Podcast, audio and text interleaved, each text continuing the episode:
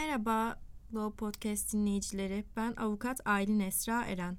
Avukat Gizem Gonca ile birlikte boşanma davası hakkında sizlerden gelen sorular neticesinde hazırlamış olduğumuz 4. Law Podcast yayınımıza hoş geldiniz.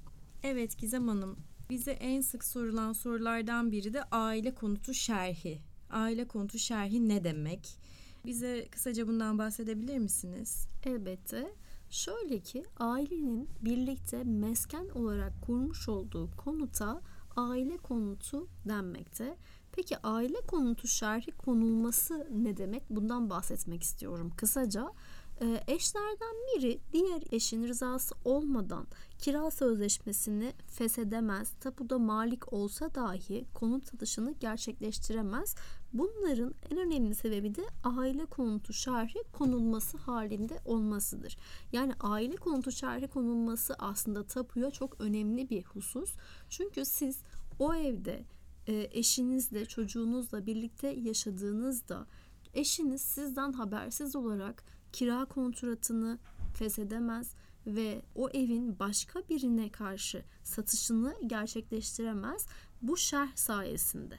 Bu nedenle Tapu Sicil Müdürlüğü'ne giderek başvuruda bulunmak gerekiyor ve başvurunun yapılabilmesi için sizin evlilik cüzdanınızı ve o evde eşinizle birlikte oturduğunuzu gösterir ikametgah belgenizi alıp ilgili tapu müdürlüğüne başvurmanız ve aile konutu şerhi koymanız gerekiyor. Sizin birçok konudaki hukuki olabilecek uyuşmazlıkların da önüne geçilebilmesi için bu davalarda özellikle boşanma davalarında bizim çok sık yaptığımız bir husustur bu. Aslında bu bir önlem öyle mi? Kesinlikle öyle. E, çünkü boşanma davalarında taraflar birbirlerinden mal kaçırmak için hemen üzerine kayıtlı olan şeyleri, malları, gayrimenkulleri satma yarışına giriyorlar.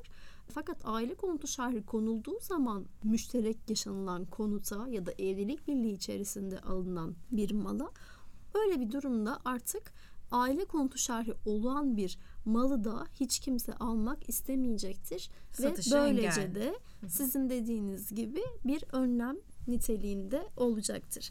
Peki Aylin Hanım boşanma davası devam ederken evi terk eden eş konutu satışa çıkartabilir mi? E, boşanma davası devam ederken diğer eşin rızası olmadan evin maliki olan eş aile konutu satışını kural olarak gerçekleştiremez. Sizin de az önce izah ettiğiniz gibi eğer müşterek konutta bir aile konutu şerhi konulmuşsa tapu müdürü tarafından evet. diğer eş malik dahi olsa bu satışı gerçekleştiremeyecektir. Aile aile konutu şerhli bir taşınmazın e, satışı mümkün değildir. Peki satışı olması durumunda ne yapılması gerekir sizce? Hukuki olarak eşin yapması gereken bir imkan var mıdır? Tabii bazen tapu müdürlüklerinde de bu aile konutu şerhleri bazen görülmeyebiliyor, atlanabiliyor. Tapu takkidat belgesi kontrol edilmemiş olabiliyor, şerhler kontrol edilmemiş olabiliyor. O zaman aile konutu şerhi satılmış da olabiliyor. Eğer bu satış gerçekleşmişse diğer eş tapu iptaliyle dava açma hakkı bulunmaktadır. Tapunun iptal edilmesi için yani satışın e, iptal edilmesi için e, bir dava açma hakkı bulunmaktadır. E, peki Gizem Hanım boşanma davasında maddi manevi tazminat talep edilebilir mi? Bize gelen en sık sorulan sorulardan biri de buydu biliyorsunuz. Maddi manevi tazminat talep edilebilir mi? Aslında söylediğiniz gibi çok çok önemli bir şey. Çünkü o süreçte yani evlilik birliği içerisinde yaşanılan tüm üzüntülerin hepsinin karşılığı bir manevi tazminat ile karşılanıyor. Peki maddi tazminat da evlilik sonrasında tarafların aslında zor durumda kalmaması için hakim tarafından e, takdir edilen bir tazminat türü. Şöyle izah etmek gerekirse dinleyicilerimize tazminat haksız yere yapılan fiil nedeniyle zarara uğrayan kimsenin uğradığı zararın para karşılığının ödenmesi talebidir aslında. Türk Medeni Kanunumuz tazminatı bu şekilde açıklamıştır. Evlilikte eşinin kusuru davranışta bulunması nedeniyle maddi ve manevi zarara uğrayan eş zararının tazminini talep edebilir. Bu hakkı vardır. Çünkü her zarar evlilik birliği içerisinde yapılan her kusurlu davranış maddi ve manevi tazminat olarak ödenmesini mahkemeden talep etme hakkında bulunabilirsiniz. Boşanma davası açan eş ayrıca aynı dava dilekçesinde de tazminat talebinde bulunabilir. Bu tazminatın miktarının nasıl olacağını, ne kadar isteneceğini kes tamamen tarafların kendi kişisel iradeleriyle yaptıkları bir e, karar verme olarak değerlendirebilirler. Bir limit yok yani üst ya da alt limit yok öyle değil mi? Elbette çünkü e, şöyle kimi e, kişiler yalıda otururlar, kimi insanlar daha düşük gelirli oldukları için daha düşük gelirli yerlerde otururlar. Bu tarz insanların ne kadar bir maddi manevi tazminat talep edebilecekleri ancak kendi yaşadıkları sosyal ekonomik durumlarına göre de nazara alınıyor. Ondan dolayı sizin e, maddi olarak ve manevi olarak ne kadar tazminat isteyeceğiniz tamamen sizin kişisel özgür iradenizle belirlediğiniz bir durumdur. Peki Aylin Hanım boşanmada tanık nasıl dinleniyor? Bu çok merak edilen bir şey. Ben tanık olacağım ama heyecanlıyım. Ne söylemem gerekiyor? Ne yapmam gerekiyor? diye mutlaka size de sorular geliyordur duruşma öncesi. Ne söylemek Elbette. istersiniz dinleyenlerimize bu konuda? Tanık mahkeme huzurunda davaya konu olan olaylarda görgü şahidi olarak beyanda bulunan kişidir. Tanım olarak bu. Yani siz bir olaya şahitlik ediyorsunuz ve akabinde e, bu olayın tarafları sizi açtıkları davaya tanık olarak bildiriyor. Siz de mahkeme huzurunda bir yemin ederek eğer bir durumunuz yoksa yemin etmeye engel olacak. Yemin edip mahkeme huzurunda gördüklerinizi, şahit olduğunuz olayları mahkemeye anlatıyorsunuz. Boşanma davalarında da tanık delili çok önemli. Bu nedenle boşanmada eşler mahkeme huzurunda dinletmek istediği kişileri davada ileri sürdükleri iddialara tanık olan kişilerden seçmeli. Mutlaka dava dilekçesini yazarken davacı taraf tanıklarını bildirmeli. Davalı tarafta karşı dava açacaksa ya da cevap dilekçesi sunacaksa dilekçesinde tanıklarını isim, soyisim, TC kimlik numarası ve adresini bildirerek mahkemeye sunmalı. Tarafların arasındaki problemleri bizzat şahit olan ve taraflardan birinin anlatımına dayalı bilgi sahibi olmayan yani taraflı olmayacak bir kişinin tanık olması beklenir. Eşler tanık seçiminde bu sebeple dikkat edilmelidir. Çünkü hakim e, gelen tanıklara soracaktır. Bizzat gördün mü, kulağınla duydun mu bu olayı nereden biliyorsun yoksa eşlerden biri mi sana anlattı gibi sorularla sıkıştıracaktır aslında ve yemin altında tanıklık ettiğiniz için yalan tanıklık suçtur. Bunun cezası vardır. Sizi biri şikayet ettiği zaman bir ceza alacaksınızdır. Bu sebeple tanık olmak çok önemlidir demek istiyorum. Gizem Hanım, boşanmada en önemli konulardan biri mal paylaşımı konusu. Boşanmada mal paylaşımı nasıl gerçekleşir? Evet kesinlikle evli çiftlerin boşanma aşamasına geldiklerinde bize ilk sordukları soru mallarımız nasıl paylaştırılacak sorusu. Şöyle bir düzenleme yapıldı. 1 Ocak 2002 tarihi sonrasında gerçekleştirilen evliliklerde mal ayrılığı rejimi var iken mallar kimin üzerinde ise o eş üzerinde kalmaktaydı. Yani aslında burada çok tarihi bir değişim oldu. Fakat 1 Ocak 2002 tarihinden sonraki değişim ile edinilmiş mallara katılım rejiminin düzenlenmesi getirildi. Böylece her iki eş evlilik birliği içerisinde edinilen mallarda yarı yarıya hak sahibi konumuna geldi.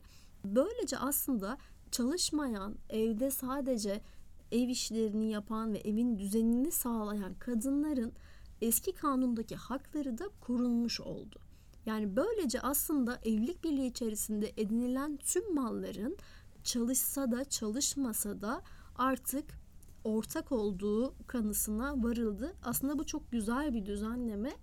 Birçok kişi de bu düzenleme ile birlikte haklarını da korumuş oldular diye evet, düşünüyorum. Haklar eşit bir şekilde korunuyor artık. Kesinlikle. Peki en önemli sorulardan bir tanesi düğünde takılan altınların kimin hakkı olduğu yani burada kadının hakkı var mı sorusu. Siz ne düşünüyorsunuz bu konuda Aylin Hanım? Yargıtay'ın yerleşmiş içtihatlarına göre düğünde takılan altınlar kadının hakkıdır deniyor. Düğünde altınlar erkek eşe takılsa dahi veya erkek eşin ailesi tarafından kadına takılsa dahi takılar evet. kadının hakkıdır deniyor. Yalnız erkeğe özgü olan yalnızca erkeğin kullanabileceği takılar örneğin kadına ait olmayan bir erkek saati varsa e, bu durumda tabii ki bu erkek saati erkeğin hakkıdır ona verilir zaten kadın da bunu kullanamaz diye düşünülür. Fakat kadına özgülenmiş işte kolye, küpe, takı setleri, altınlar vesaire tüm takılar, tüm ziynet eşyaları kadının hakkı olarak kabul edilir ve boşanma davalarında da ziynet eşyası talebinde bulunan taraf kadındır. Peki Gizem Hanım boşanma davasında verilen karar ne zaman kesinleşir diye sormuşlar. Bu da merakla beklenen bir süreç aslında öyle değil mi? Kesinlikle öyle. Aslında şöyle düşünüyor taraflar. Duruşmaya çıktıklarında biz boşandık diyorlar. Fakat aslında o duruşmada evet boşanma kararı alınmış doğru ama bu karar henüz kesinleşmedi. Bu sadece kısa bir karar, kısa bir duruşma kararı. Artık bundan sonraki aşama da bu kararın kesinleşmesinin yapılması. Peki bu nasıl yapılacak? Aslında burada taraflar davacı ve davalı taraf bu konuda çok fazla e, bilgi sahibi olmayabilirler. Çünkü tamamen usulü bir yol bu.